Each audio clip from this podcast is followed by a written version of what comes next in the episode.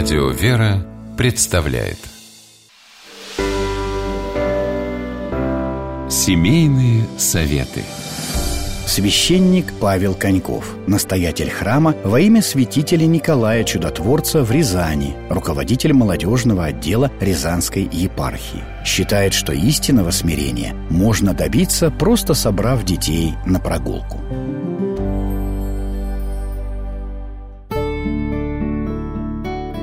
Есть у меня знакомая, почти ровесница, которая постоянно ищет мужа.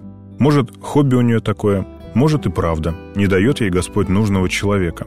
Так обычно говорят, когда человек долго живет один и никак не найдет себе вторую половинку. А другой мой знакомый, к слову сказать, окончил семинарию, и тоже одинокий, постоянно ищет себе жену. Когда мы видимся с ним, он так и говорит. «Отец, а у тебя на примете жены хорошей нет?» Казалось бы, проза жизни. Так бывает, Господь не дает.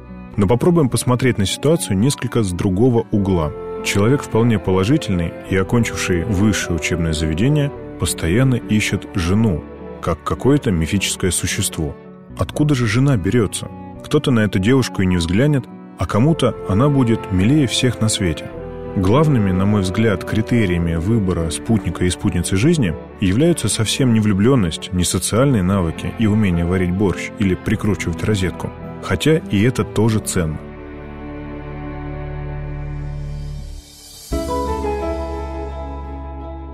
Самое же важное в зарождающихся взаимоотношениях – это дружба.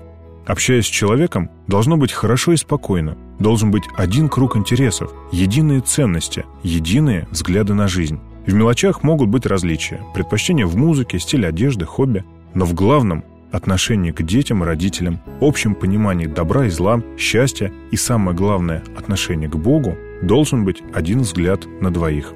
У очень многих влюбленных пар все мечты заканчиваются или свадьбой, или свадебным путешествием, или выпиской из роддома и счастливым фото с первенцем на руках. Но дальше жизнь продолжается. Дальше самое трудное – подвиг обычной рутинной жизни. Это можно сравнить с жизнью Моисея и исходом евреев из Египта. Сначала явное вмешательство Бога, разговоры с Ним, казни египетские, переход через расступившееся море, яркие события, правда? А что потом? 40 лет пустыни – до земли обетованной нужно было 40 лет идти пешком по палящему солнцу.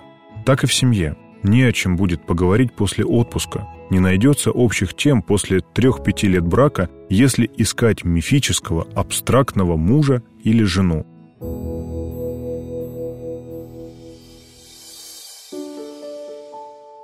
Ищите лучше друга, до такого, как будто одними глазами вы смотрите на этот мир. Заметьте, Никакого влечения полов, только дружба. Тогда брак будет крепким всегда, и даже после десяти лет вместе вам будет о чем поговорить, потому что рядом будет верный друг.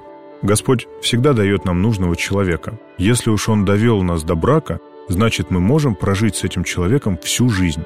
Было бы только желание работать над собой и видеть в супруге настоящего друга, а уже потом только добытчика или повариху, прекрасно готовящую борщ. С вами был священник Павел Коньков.